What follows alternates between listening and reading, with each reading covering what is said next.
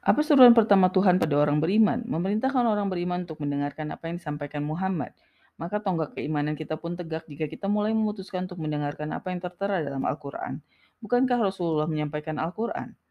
Lalu bagaimana dengan mereka yang tidak mendengarkan Al-Quran? Mereka dikategorikan sebagai orang kafir. Kita ingat di awal Al-Quran Tuhan telah memaparkan ciri utama kekafiran adalah mereka yang tidak mau mendengar. Lalu apa konsekuensinya? Mereka akan mendapatkan azab yang pedih.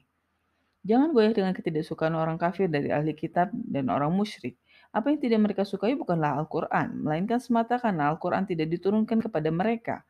Ketidaksukaan mereka justru menjadi bukti betapa tingginya kualitas Al-Quran. Jelas hak Tuhan untuk memilih siapa yang Dia kehendaki. Iya, sesederhana itu ketidaksukaan mereka yang kafir pada Al-Quran, karena kedengkian mereka. Seperti saat kita tidak suka seseorang lebih sukses dan tampak lebih bahagia daripada kita, perasaan buruk yang sering kita pelihara. Orang kafir menyerang Al-Quran dengan mengangkat isu tentang Al-Quran yang diganti dengan ayat lain. Kejadian ini sering terjadi di awal turun Al-Quran. Mereka menjadikan itu sebagai bukti bahwa Al-Quran tidak kompeten. Padahal semua itu semata karena Tuhan akan membawakan yang lebih baik. Cobalah manusia perhatikan langit dan bumi. Apakah tidak ada yang diubah dan diganti Tuhan?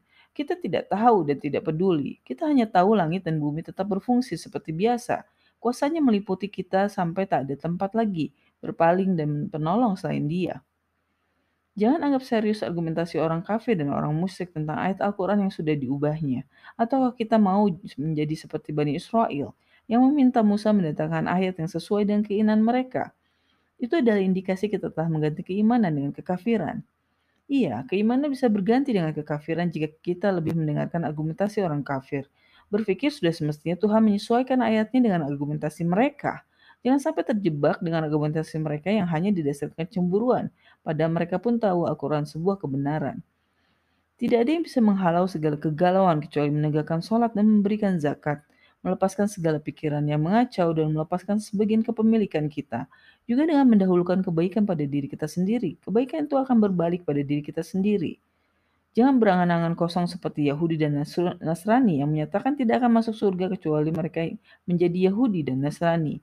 Surga milik semua manusia yang mengislamkan wajahnya pada Tuhan dan berbuat kebaikan. Tidak ada yang tertipu dengan perkataan Yahudi dan Nasrani kecuali diri mereka sendiri.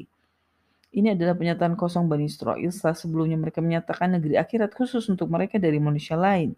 Kali ini mereka dituntut Tuhan untuk mendatangkan bukti atas pernyataan mereka, sedangkan sebelumnya dituntut mengangankan kematian. Hati-hati dengan pernyataan kita. Para calon penghuni surga bisa dilihat dari perilaku juga dari perasaan mereka. Tuhan telah mencabut ketakutan dan kesedihan dalam diri mereka. Tentu tidak ada juga perasaan dengki dan cemburu pada mereka. Maka perbaikilah ilmu dan amalan kita agar Tuhan memperbaiki kondisi hati dan perasaan kita.